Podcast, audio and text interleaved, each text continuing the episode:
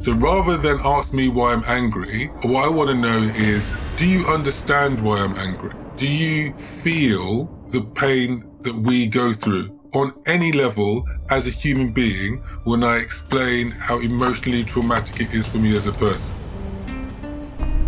From Soho Media Club, this is Naked Stories, a series taking you into the inner world of the media industry, where prejudice and glass ceilings are laid bare. Stories that are hard to tell out in the open, but have the power to change the future. Produced by PRL Studio, I'm Roses Okipo. Welcome to Episode 9, Full Stop.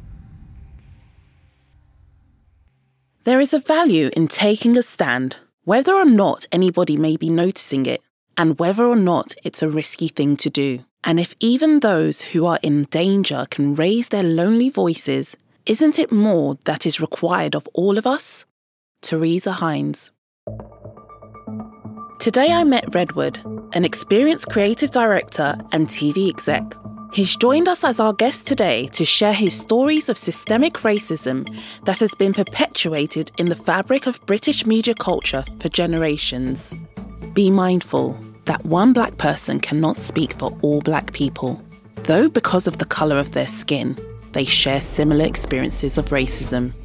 Sharp, talented and super smart, Redwood's built a solid reputation for himself in the industry. But despite the anonymity of this podcast, he's wary about sharing his experiences, as he knows that talking could mean putting a lot on the line in terms of his career. So in spite of the risks, why is he ready to speak out now?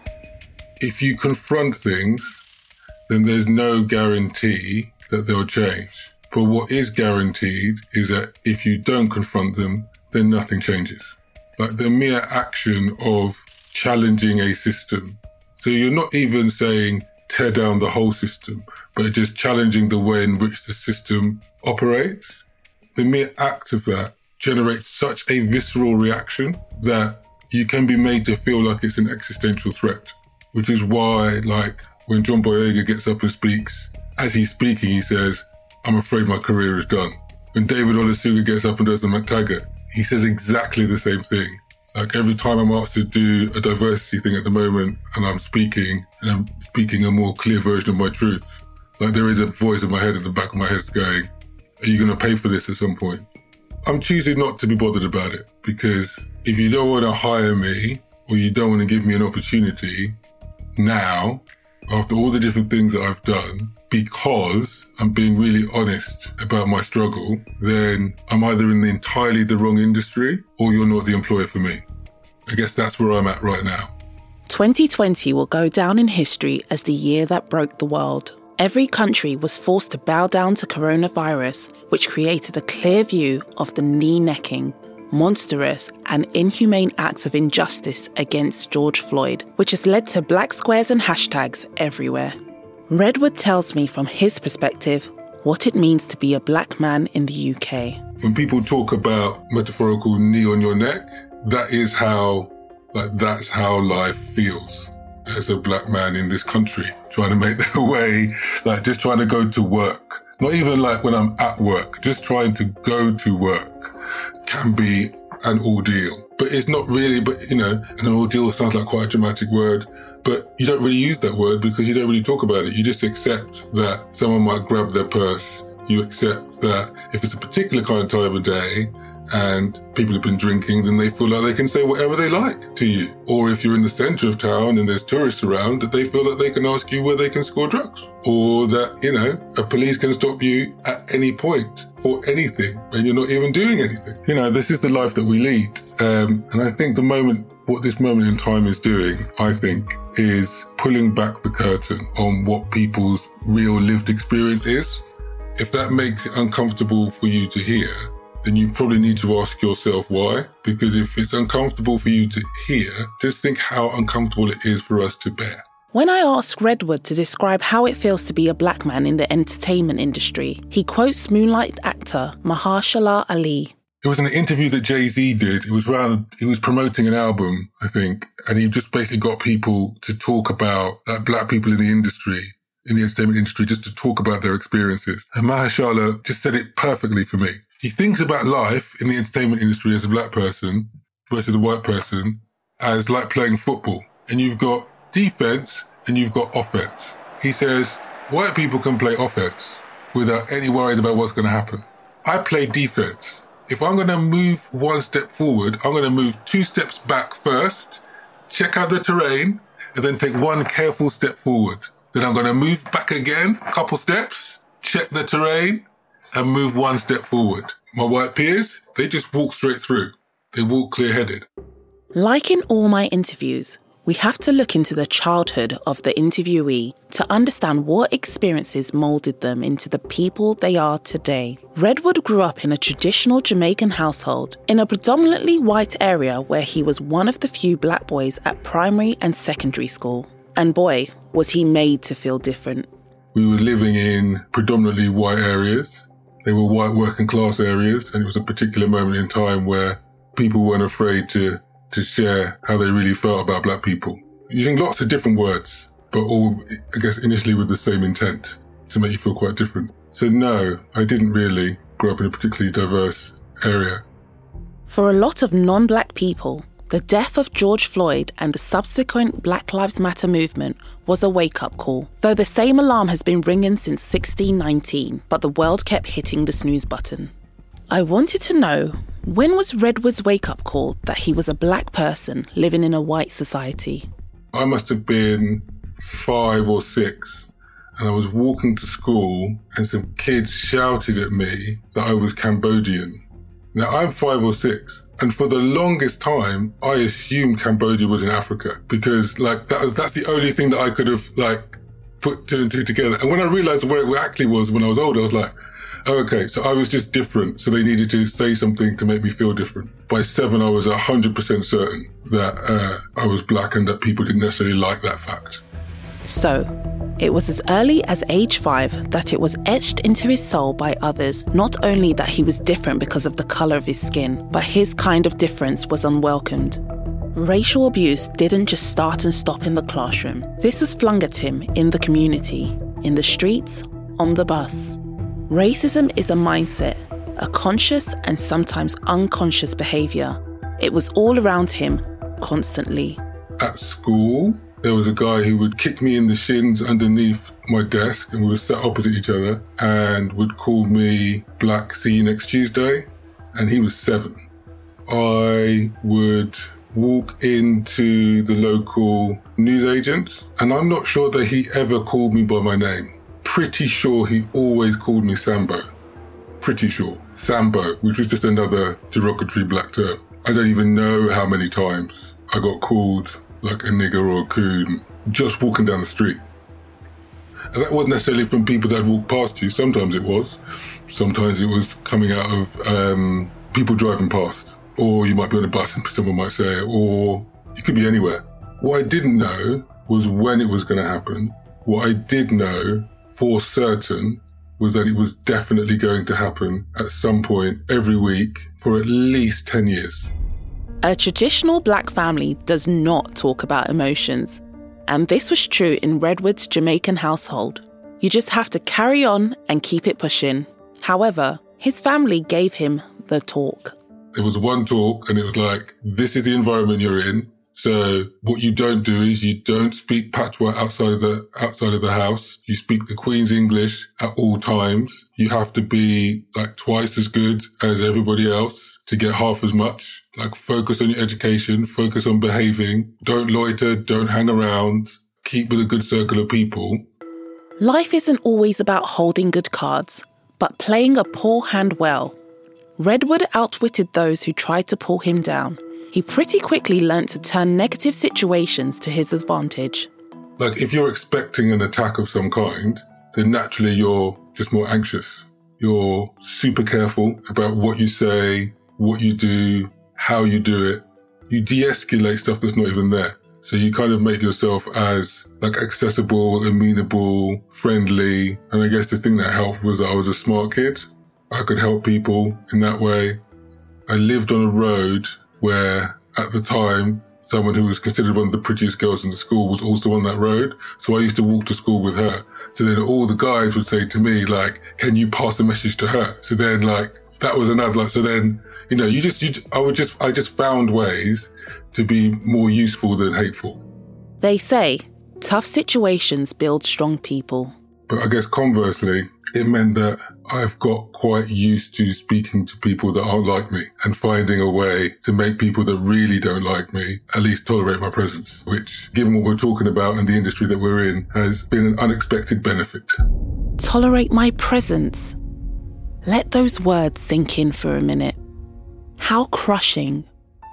A fountain of wisdom and knowledge, I'm not surprised to discover that Redwood went to Cambridge University. From a relatively early age, like I was always in like the top 10 or top 5, like at school. Like I was never number one, really, but I was always like in that top set. And so that meant that I was always going to take GCSEs. I was always going to do A-levels, and I was always going to go to university because I was just in that set of people that was their direction of travel.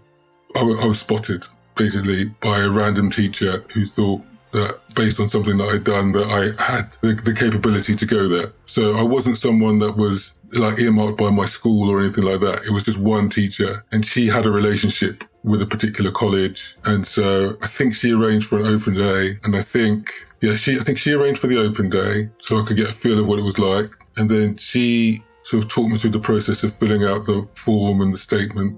But as a black person, he was the unconventional applicant. So, of course, even the application process had a few hurdles.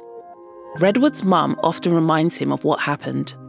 Her recollection is that the school dragged their heels and that they thought that I was sort of shooting for the stars and there wasn't really any point in me applying. And it was getting closer and closer to the deadline to apply. And I think my mum just asked me whether I'd submitted my thing in yet, and I said, no, the school said not to worry about it or something. I can't remember, something like that. So then she went up to the school, and I think my dad went up to the school. And off the back of that, my application was submitted. Redwood's love for writing, politics and society led him to pursue a career in journalism. He started off working for a black publication where it was clear that he needed to reroute his career in order to progress. What became apparent was whenever there was a major national black story, just like with George Floyd, everyone knew your number. Like everyone. Guardian would call, BBC would call, like everyone would call you.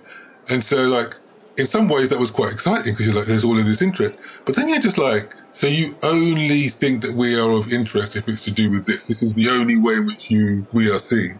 And I was like, oh, okay, so does that mean that's the only way in which I'm seen? And like, I don't want to be just talking about my own lived experiences the whole time. I have other things that I want to do and talk about and feel. So it did therefore make me realise that in order to do that, I would need to break out of black media and go into wider media industry.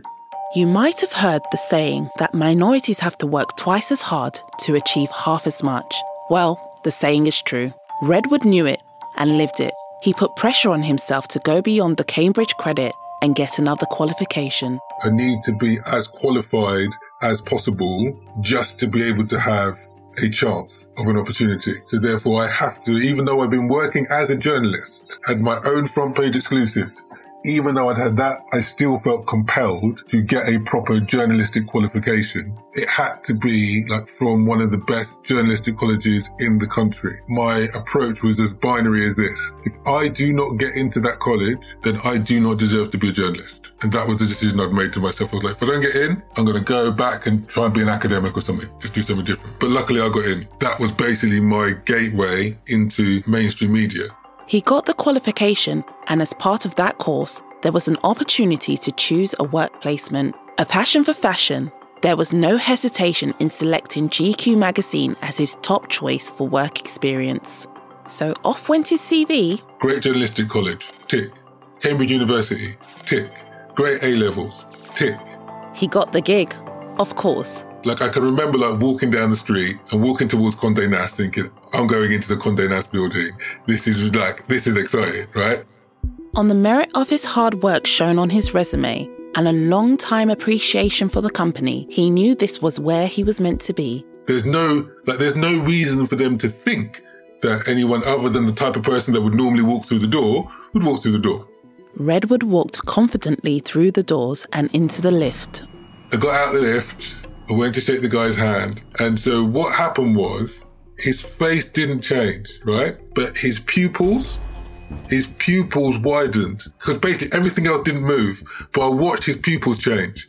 And like, it was like a startled look in his pupils. That was the first time I ever walked in somewhere and realised that they weren't expecting a black person. Nothing on his CV had given them any indication of his ethnicity. But why would this even be an issue? I sat there and said, okay, you sit there. So I sat there and they just talked amongst themselves. They didn't offer me anything to do. And by this point, I've been working as a news reporter for a year. I'm now a freelance journalist as well as being at college. I have my own column. I'm all right. So, like, I'm not, like, wet behind the ears. There's something that you could give me to do. Nothing. Nope. Just literally, I was just sitting there, like, trying to think about ways to pass my time. And then I heard one of them boasting about getting this great gig to write about a pop star for an American publication. And then about an hour or two later, he turns around to me and says, oh, could you do some research for me? And photocopy everything we've got here on this particular pop star. So he was basically outsourcing his freelance work to me. You what, mate? Not only is this fucking rude, it's out of order. Talk about having your dreams crushed right in front of you. Stuck in an internal mental rut, the scenario made Redwood feel deflated and confused. I felt down and a little depressed and quite sad almost immediately. And then I felt both anxious and confused, because I knew that they didn't really want me there, but I was confused as to how I could stay and make it okay. And I didn't want to leave because I knew that would reflect badly on me. So even that while I'm being made to feel bad, I'm trying to find a way to make them feel better so I don't look worse. It's up there in one of the top 2-3 most soul-destroying moments I've ever had in the industry. I left and I never went back. Redwood has been part of a number of diversity schemes in TV, and I wanted to know if they were worth the hype. Had they helped him with his career progression? The diversity schemes I went on were good, in so much as it's good to meet a new network of people within the industry that are going through a similar thing to you. You do get new skills that you don't necessarily have already. Did they get me anywhere? Not directly. No, I think what they do is they create an opportunity to widen your network, and then that network can help you get new stuff. The issue with diversity schemes is that it assumes a couple of things. It assumes that you don't already know what it is that you're doing. And it assumes that a little bit of intervention is enough. A moment in time on a scheme, if it's not backed up by something that's consistent and is supportive at every step of your career, then the chances of it petering out are quite high. And there was definitely one that I went on that I was incredibly reluctant to go on, because I just didn't want a handout and I wanted to just be valued for what it is that I knew I was capable of doing. And over the course of that year, I just hit a ceiling. And I was like, cool, let me just try this course to see whether it helps unlock something. And it kind of did. I think that was the frustrating thing for me, and is the frustrating thing for me about some of those schemes. The assumption is that you need the help. I don't need the help. I just need the opportunity to be considered in exactly the same breadth as my peers that just happen to have a different colour of skin to me. That's it. Redwood thinks these schemes are bland and can do with a little seasoning. If anything, the best schemes would be for those that are in power, and for their progress to be judged by those that don't benefit from that power. Like, invert the power dynamic and then see how that feels. And maybe that would give people a different perspective on things. Unfortunately, there will be people listening to this podcast who still don't get it, who are probably thinking, but it's not always about race. I wanted you guys to really understand why 99% of the time it is about race. I asked Redwood to describe what it's like walking into a media company in the UK. Most of the time, I'm the only black person in the room. Though that's not the first thing that comes to mind, it's still a fact. He's usually the only black person. Darker side of these companies that use people of colour as racialised props that needs light shining on it. Let me break it down. A lot of these companies want to look like champions of diversity, so they tokenise black and brown people, by using them in ways that give off the impression of social inclusion and diversity. Tokenism is, simply, covert racism. Like, I was always on the cover of brochures. Do you know what I mean? And I was like, you're making it look like there's loads of me here. It's just me. It's just me. But you put me on the cover, so everyone is like, woo, black led. We're not. Like, I'm passing through. It's just me and then there'll be somebody else. So yeah, I found, and right, the best one, the one that made me laugh the most was I went to a factual conference. The industry is white, okay? But this was the whitest thing I'd ever been to, like ever. Volume of white people ratio to me, I was just like, I couldn't see any color at all, right? And there was one other black person there. And then he said to me, yeah, you've just doubled the quota. It was just me last year. I was like, that is mad, right? And then afterwards, when you looked at the website, I swear to God, there was a picture of me on the website. I was like, that is rude. There was two of us. No one wants to be voiceless in a position that only glorifies their inclusion. People want opportunities that actually empower them and not turn them into figurines.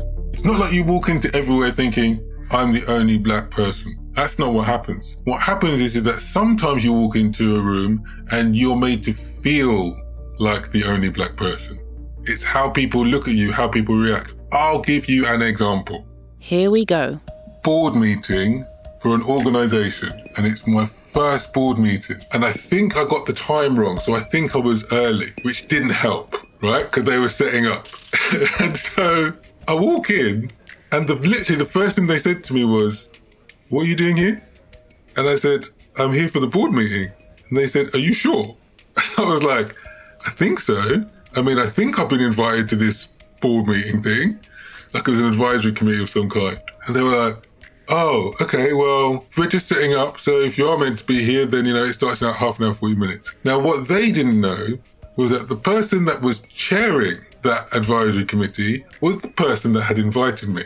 She did something very conscious, because she's just that way inclined, where she said something very early on that afforded me status. Like, she singled me out very early on in the meeting and afforded me status. And I could see that the two or three people who had just misjudged me were like a bit like, And like, that just happens.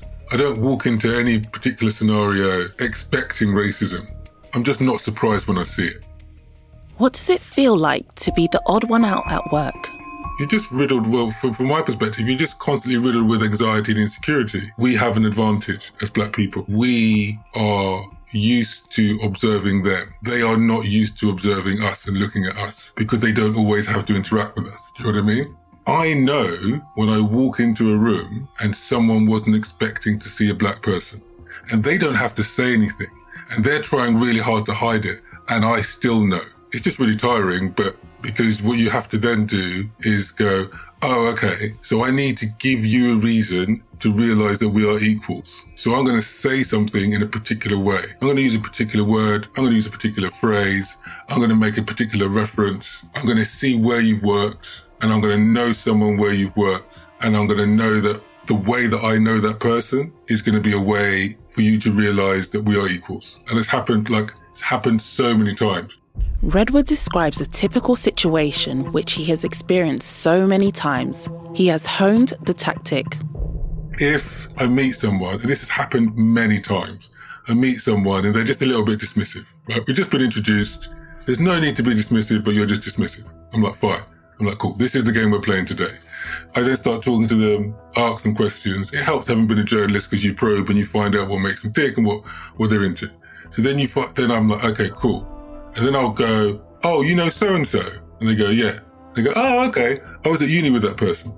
And as soon as I say that, I know that they know what uni they went to. So I know, like, and I watch it in their head, they go, okay, well, that person went to Cambridge. And if you were at uni with them, that meant you must have gone to Cambridge, which means you must be worth talking to. And then the conversation changes. Every time. And I don't even need to say I went to Cambridge University, but I've used that tactic. I have lost count of how many times. And it works every single time. If you want to master something, you have to study it. And that's exactly what Redwood has done. There are very few execs that I don't know, like what companies they've worked at, what shows they've made, what awards they've won. I'm very good at finding something that we could have in common, but that also puts us at the same level. So I can pitch it right. If I know that you've worked at the BBC, right? And I know that you were at the BBC at a particular time. I know exactly which names to say at the BBC that I've worked with that will make you realise that you should have known who I was in the first place. So I've been mentored by people like Danny Cohen, who used to run BBC Vision, controller BBC One, controller BBC Three. I've been mentored by Sophie Turner Lang, who ran Shine Face the Sky and then ran Endemol Shine. There's quite a few people that have operated within their orbit, but they're pretty high up there in the industry. Like when you can mention people like that in casual conversation, and you have a relationship with those people, people suddenly think, oh, okay, well, you've done, oh, okay, well, that means that you must be worth this or that. And it's not like I try and use their names in vain. It's not that. It's more a case of, we're going to do this game again where you don't really know who I am and you don't really know what to make of me. Having to play a predictable, pathetic game is long and must be so damn draining. It's exhausting, it's irritating, it's frustrating, it's disheartening. But it's insulting because you think that you go back to what your parents said. If you get a really good education, if you work twice as hard as everybody else, you've got a good chance. I got a bunch of A-levels. I went to one of the best universities in the country. I shouldn't really be feeling like I'm fighting to prove myself decades later. like I shouldn't. Like, yeah, maybe if I hadn't maybe fulfilled my potential, but like I've done a lot of stuff and I've done some good stuff. I've done some stuff that people have never done before. So why is it that there's a constant need for me to prove my worth to you and not the other way around? The amount of times I've had people come up to me and gone, we haven't met, I don't know you. And what that really means is I therefore don't know what you're worth. Redwood remembers a specific experience during a team briefing. I'm in the office and I'm being told that the editorial strategy for what it is that we're doing is changing. And we're going to make things like a little bit more mainstream, a little bit more populist. And I'm given the impression that a lot of the stuff that I'd been doing, which was a little bit more diverse, a little bit edgier, wasn't really doing very well. And so that was part of the reason why we weren't doing well. This is going to be the new strategy. And I was like, oh, that's a shame because, you know, I was enjoying doing that stuff and I thought it was doing quite well. It had garnered quite a lot of press. Naturally, Redwood was curious, so he asked a colleague for some audience stats. Could you just do me a favour and just show me what the stats were for the stuff that I was doing? And so she did. And so I looked at the stats. And what the stats showed me was some of my shows hadn't done as well as I thought, but a lot of my shows had done quite well. And a lot of my shows had done just as well as quote-unquote populist mainstream shows. So they had the same numbers, almost, in some cases. And so the decision to promote a title over another title, therefore, wasn't based on numbers purely. It was based on a narrative. And maybe that narrative was more in line with the advertiser they wanted to get, I don't know. But what I did know was some of my stuff did quite pretty well. And I was made to feel like some of my stuff didn't do well at all. My boss just started getting really funny with me. Just like, it was just all of a sudden, like overnight was like really quiet, a bit cold. And I was just like, what is going on? And like, it was really obvious. Like they just didn't want to engage with me at all. Unsure of what to do next, Redwood called an old boss who advised him to call a meeting to confront what was going on. And so I did that. And basically what had transpired was they'd found out that I'd done the research and thought that I was going to use that research to hurt them in some way, in some political way. And I was like, no, I just wanted to know for my own benefit because I just didn't have the information. And they were really incredibly cynical about my motives. I wasn't trying to be clever, but in just asking a particular question, I'd revealed something, and they didn't like that. What thoughts were going through Redwood's head? I thought, I'm fucked. I thought, you know, it is hard enough to get into commissioning. Yeah, I'm done. Pretty soon, I'm done. It's going to be a long road back, and even then, it's not going to quite be the same. And it was a long road back. Is it ignorance? Or is it deep-rooted racism? Depends on the person, frankly. Or sometimes it could be ignorance born of racism, do you know what I mean? So sometimes it's ignorance, sometimes it's insecurity. Like, white fragility is real. And if you feel under threat, then you find a way to attack. And because it's the UK, the mode of attack is smooth and nuanced. It's subtle. Like, a lot of the racism within the media industry is subtle. Because it intersects with class, that's the particularly frustrating thing, I think, for some people, which is that class is a means to exclude people. But if all the people from that class are also white, then it's also exclusion on the basis of race. There is a palatable preset mould that Redwood takes on at work. What helps him get through? Up until this podcast, my mantra was like diplomacy, deference and diligence. That's how you do it. If you are super diplomatic and you find a way to make everyone feel okay, and you never let anyone, particularly anyone that is the same level as you or slightly above you, if you don't make any of those people feel like they're stupid or that they don't know something, and if you work super hard, you might just be able to survive in the industry. That's what I would say. And I would say doing that all the time is exhausting. This is not living. This is surviving. With invisible but very real bars and barriers, Redwood has been trying to continuously abide by the unwritten rules of society which don't allow you to be your true self, which can have an exhausting effect. At some point last year, I just started to start using the phrase assimilation fatigue. Like, it is tiring having to make other people feel okay, just in case you say something that might make them look silly, or just in case you do something that might be better than them, or just in case a spotlight of excellence falls on you instead of them, or just in case you might be perceived as anything other than a good employee. I've watched the language that non-black employees feel freely to use, how they've dressed, and I've known that I just couldn't do it. I've known that if I had dressed more casually, I would have been judged in a particular way. If I had been loud, like other people I see, I would be judged in another way. If I swore in the way that they did, I would be judged in a different way. Every now and again, I forget. I just forget. And I just say something that feels really obvious to me. Like, I watch the atmosphere in the room change a little bit. I've outshone the wrong person. And I can also see it in their face. In my head, I'm immediately thinking, how am I going to pay for that? Has Redwood ever really felt like he can be himself? There have been moments when I've been able to be myself. And those movements have been in either overwhelmingly black environments within the media industry or overwhelmingly diverse organisations. That's it. If it's not those spaces, you don't feel like you can be yourself. Because part of trying to succeed within the industry is just making sure that you're succeeding. And part of that success is about being part of and a valued member of that community. It's shared beliefs. It's shared interests. It's shared passions. Within the industry, there's quite a narrow subset of values, I would argue, that it's really easy to stick out of that.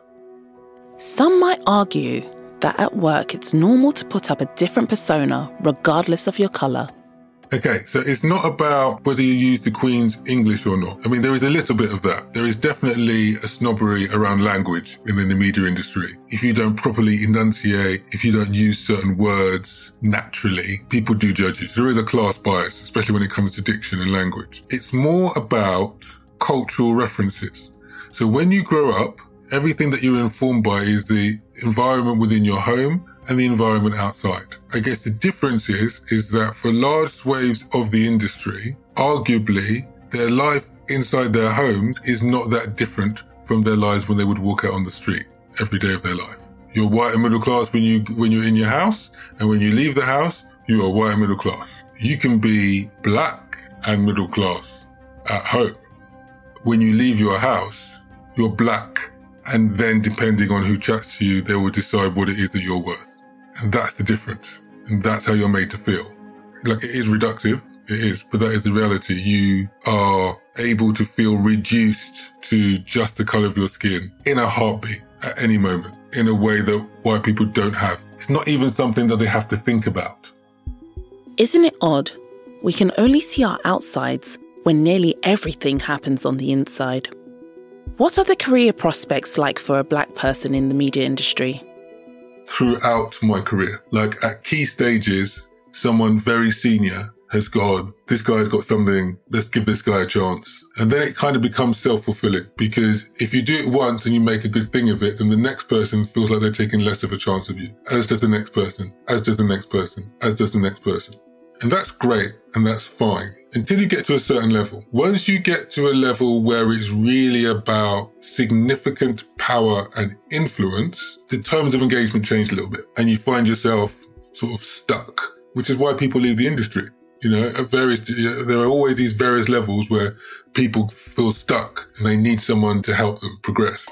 Where is the problem in terms of career progression? The fundamental issue is that it's really unregulated.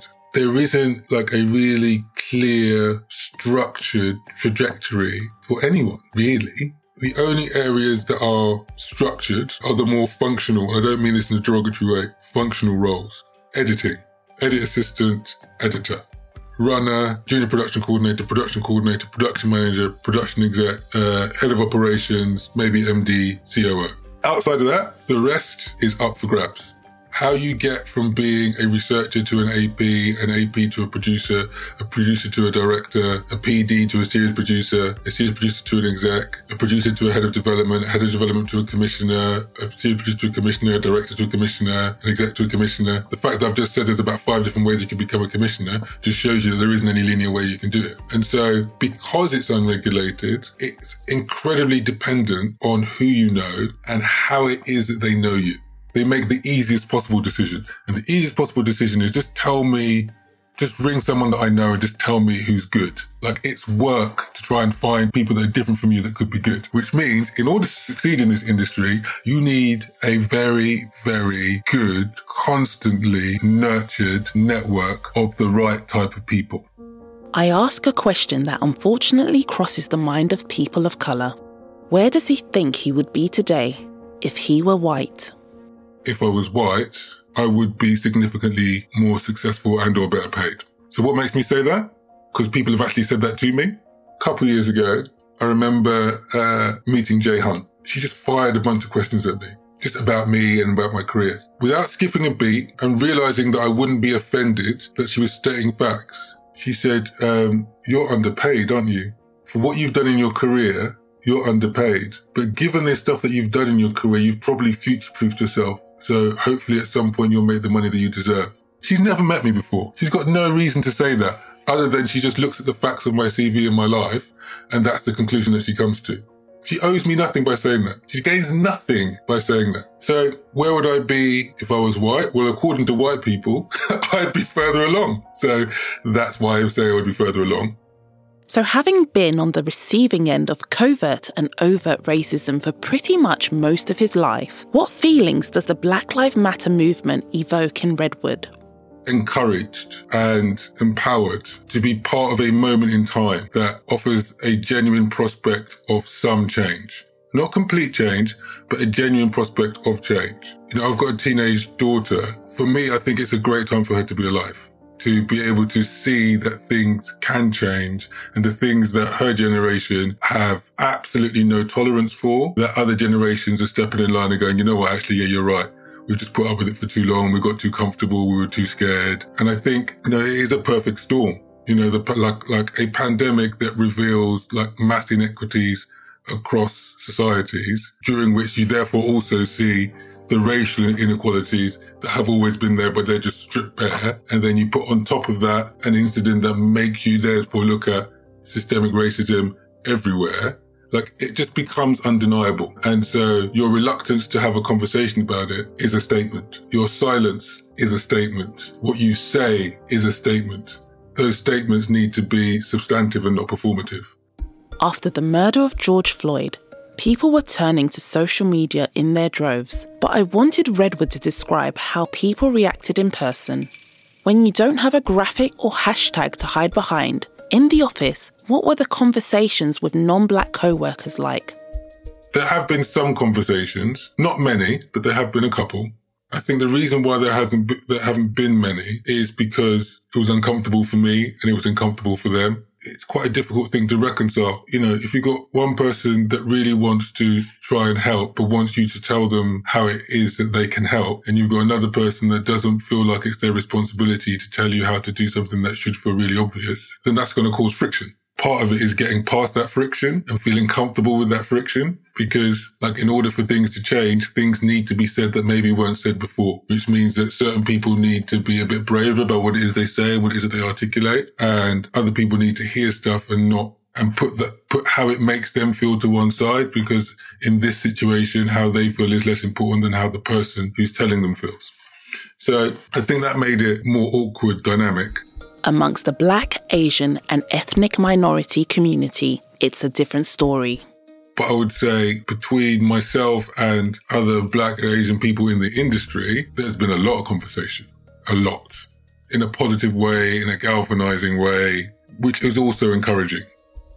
In the past, what has stifled the conversation about systemic racism in the workplace? Why does it take the death of yet another Black person to shake these issues out? To succeed in the system, my reading of it is that you don't rock the boat, that you don't do things to make people feel uncomfortable. That's number one. Number two is that you're already aware that you stand out. It's just other people like acknowledging that all the time. You're trying to play this really silly game of trying to fit in when you don't look like anybody else in the room, right? And so... like the silliness of that as an endeavor only really strikes me now, like when I'm on Zoom. Because when I'm on Zoom, I can literally see the room reflected back at me. So I know that all these ways that I was trying to fit in, if they didn't want to accept me, they could see that I wasn't like them. It was pretty obvious, right? So if you're used to being singled out, if you're used to being adversely treated, and then you're able to minimize that horrible feeling by keeping your head down, getting the work done, being charming, being diplomatic, then the last thing that you want to have to start doing, raising topics that feel confrontational, raising topics that feel uncomfortable, raising topics that completely single you out even more than you are singled out as a result of your experience. Having to explain and help people understand something that, as far as you can work out, should be obvious. Sometimes the outpouring of emotion we share as a Black community can be mistaken for anger. So, as I said before, diligence, diplomacy, and deference were my way of dealing with things, right? And so, until very, very recently, that's how I would deal with this subject matter, because otherwise that would make people feel uncomfortable. The reason why it feels like it's anger is because you are asking people to discuss trauma. It's emotional trauma. It's something that affects how you feel about yourself emotionally and psychologically, and is unpleasant and is unfair. If something was unfair, unpleasant, and emotionally damaging to you, and you had no control over it your entire life, how happy would you feel about it? Question. How happy would you feel about it? I don't know anyone that would say, yeah, I'd be able to be pretty level-headed about that at all times. So when you have this moment in time, particularly where there are people are saying, we really want to know what you feel, okay, then the first thing that you might get is an outpouring of emotion. And that outpouring of emotion may not be diplomatic. It may not be deferential. It might just be direct. After that, there might be a period of reflection, or there might be some piercing analysis. You might get that too. And then you might get a sense of compromise, conciliation, reciprocation. Great. But that needs to be felt on the other side too. Like, I need to know that you feel. So rather than ask me why I'm angry, what I want to know is, do you understand why I'm angry? Do you feel the pain that we go through on any level as a human being when I explain how emotionally traumatic it is for me as a person? If you're saying that you can understand how emotionally debilitating and destructive it can feel to be singled out just for the colour of your skin, if you can understand that emotionally, then you should understand the other emotions that come with not being able to even confront this issue for years, decades, and in some cases centuries, in terms of the particular issues to do with race. So that's what I would say. And as uncomfortable as it is for people to, as uncomfortable it is for white people to hear this kind of stuff, trust me, it is much more comfortable than having to walk down the street and be called a nigger. Trust me. It just is.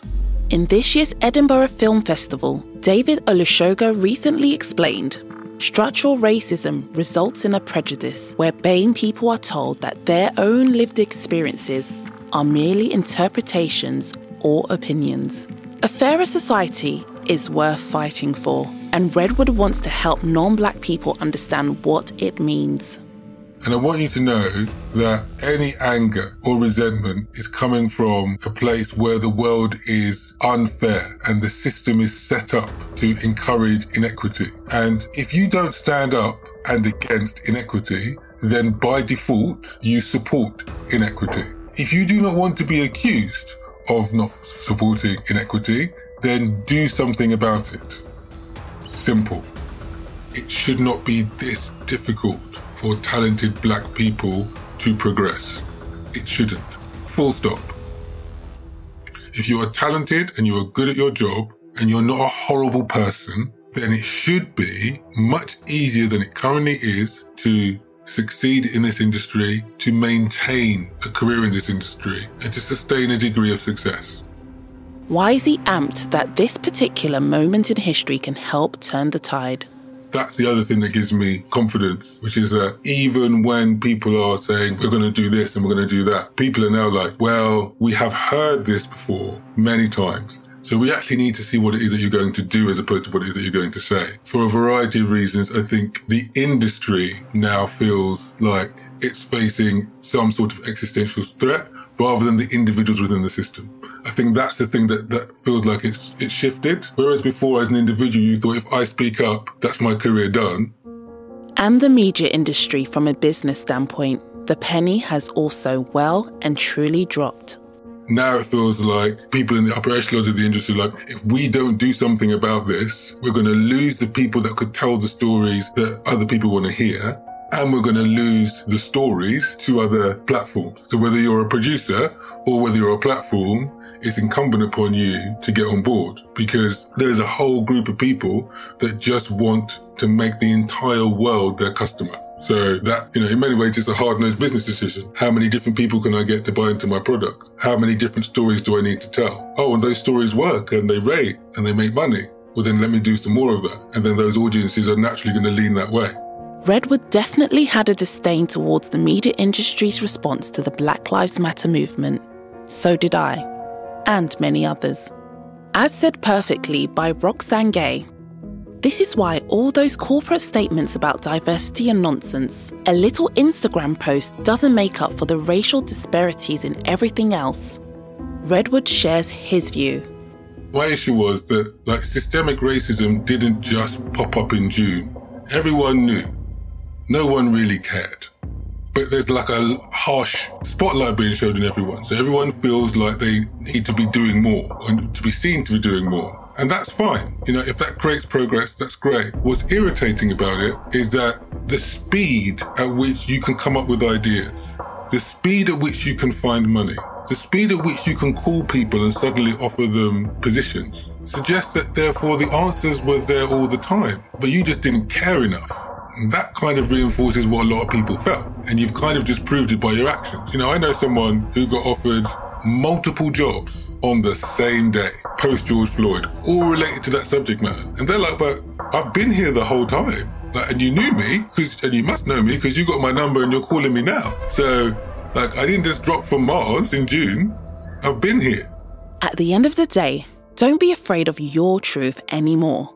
And don't omit pieces of yourself to make others more comfortable. If you look at it from a different perspective, it's an opportunity. Now that they see us and they appreciate what it is that we might be able to do, maybe these opportunities will manifest themselves into something more meaningful. And that's my hope, I guess. Even though it's obvious to some of us, I wanted Redwood to explain from his perspective why diversity in the media industry is critical. because the media industry is all about relationships and it's all about making programs that feel relatable to an audience. But in order to be able to do that, you need to be able to relate to that audience. Your definition of the audience is largely defined by your own experiences, and no one person can be the audience. And at the moment, we've got too many people from a particular background deciding what the audience wants. Like it's one homogenous thing, like the homogenous block of people you have in the upper echelons of the industry, and it's not. It's multifaceted, it's different, it's contradictory, it is diverse in every sense of the word. So if you don't have different voices in the room, then the different parts of the audience have got much less chance to be heard. I mean, part of my problem with answering questions like this is it just feels so obvious. Like, if you want to appeal to as many people as possible, then try and have as many different perspectives in the room. Give yourself a competitive advantage. You're helping yourself. But the response to more diversity from broadcasters and production companies is still not good enough and frustrating. What about black people in commissioning? And then people go, yeah, well, our BAME figures are this. I didn't ask you about your BAME figures. I asked you about black people that are in the room when you're having a conversation about a programme idea. Can you tell me that, please? A black male commissioner is like a dodo in the UK. At the beginning of the interview, Redwood shared his reasons for why he is now ready to talk about his experiences. But diversity in media has been talked about for way too long. So what is the difference this time round? The difference at the moment as well is that the question that is being asked is a different question. Before, people would be asked about, what do you think we could be doing to deal with diversity in the industry? Well, you could do schemes, you could do quotas, and you could have quite, intellectual and hypothetical arguments about that, right? The question that's now being asked, as far as I can see, is, what do we do about systemic racism in the media industry? Oh, okay, well, that requires a critical analysis of the system itself, of which, we're all part of. So it's a collective conversation. If I just talk facts about the system, if you don't like the facts, I didn't make the facts up. Like, I'm just telling you what the facts are. I'm just telling you what the numbers are within the industry. So if you don't like how that sounds, then we need to have a different conversation about what we do to change that narrative. Like, it's just a different, like, it's a different focus. Like, it's macro. It's like, it's every broadcaster. Like, it's almost every production company. Redwood knows he is not being used to his fullest potential. He knows he can map his trajectory against other people in the industry, where they've gone and where he's at.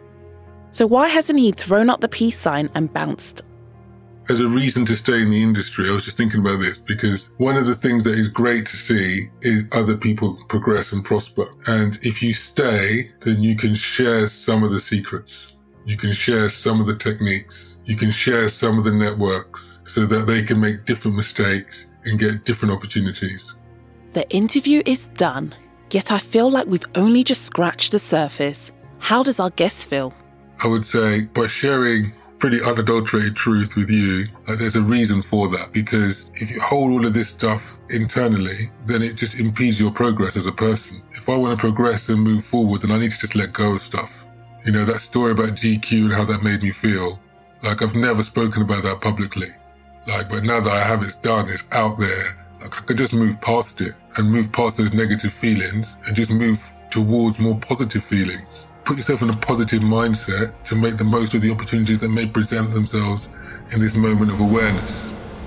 Solidarity is poisonous when it only uses minority voices to increase its visibility, but later on, fails to amplify those voices. Sometimes you need to be brave and make this statement: I am no longer available for things that make me feel shit. One thing's for sure, never measure how valuable you are by the way you are treated. People of colour are over it. Done. Family, allies. When we see racism, keeping quiet is no longer an option. Neither is putting up with it. We have to band together, call out, and stand strong. This is our moment.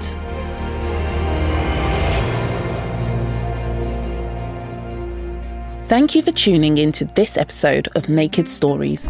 This show was edited by Michael Kaliszinski, sound designed by Anton Borove, produced by Anna Zurgic, Jessica Lapsiwala, and Tom Viskoski. Narratives written by Jessica Lapsiwala and myself, Roses Okipo. See you in the next episode for more non-filtered stories. For now, ciao bella.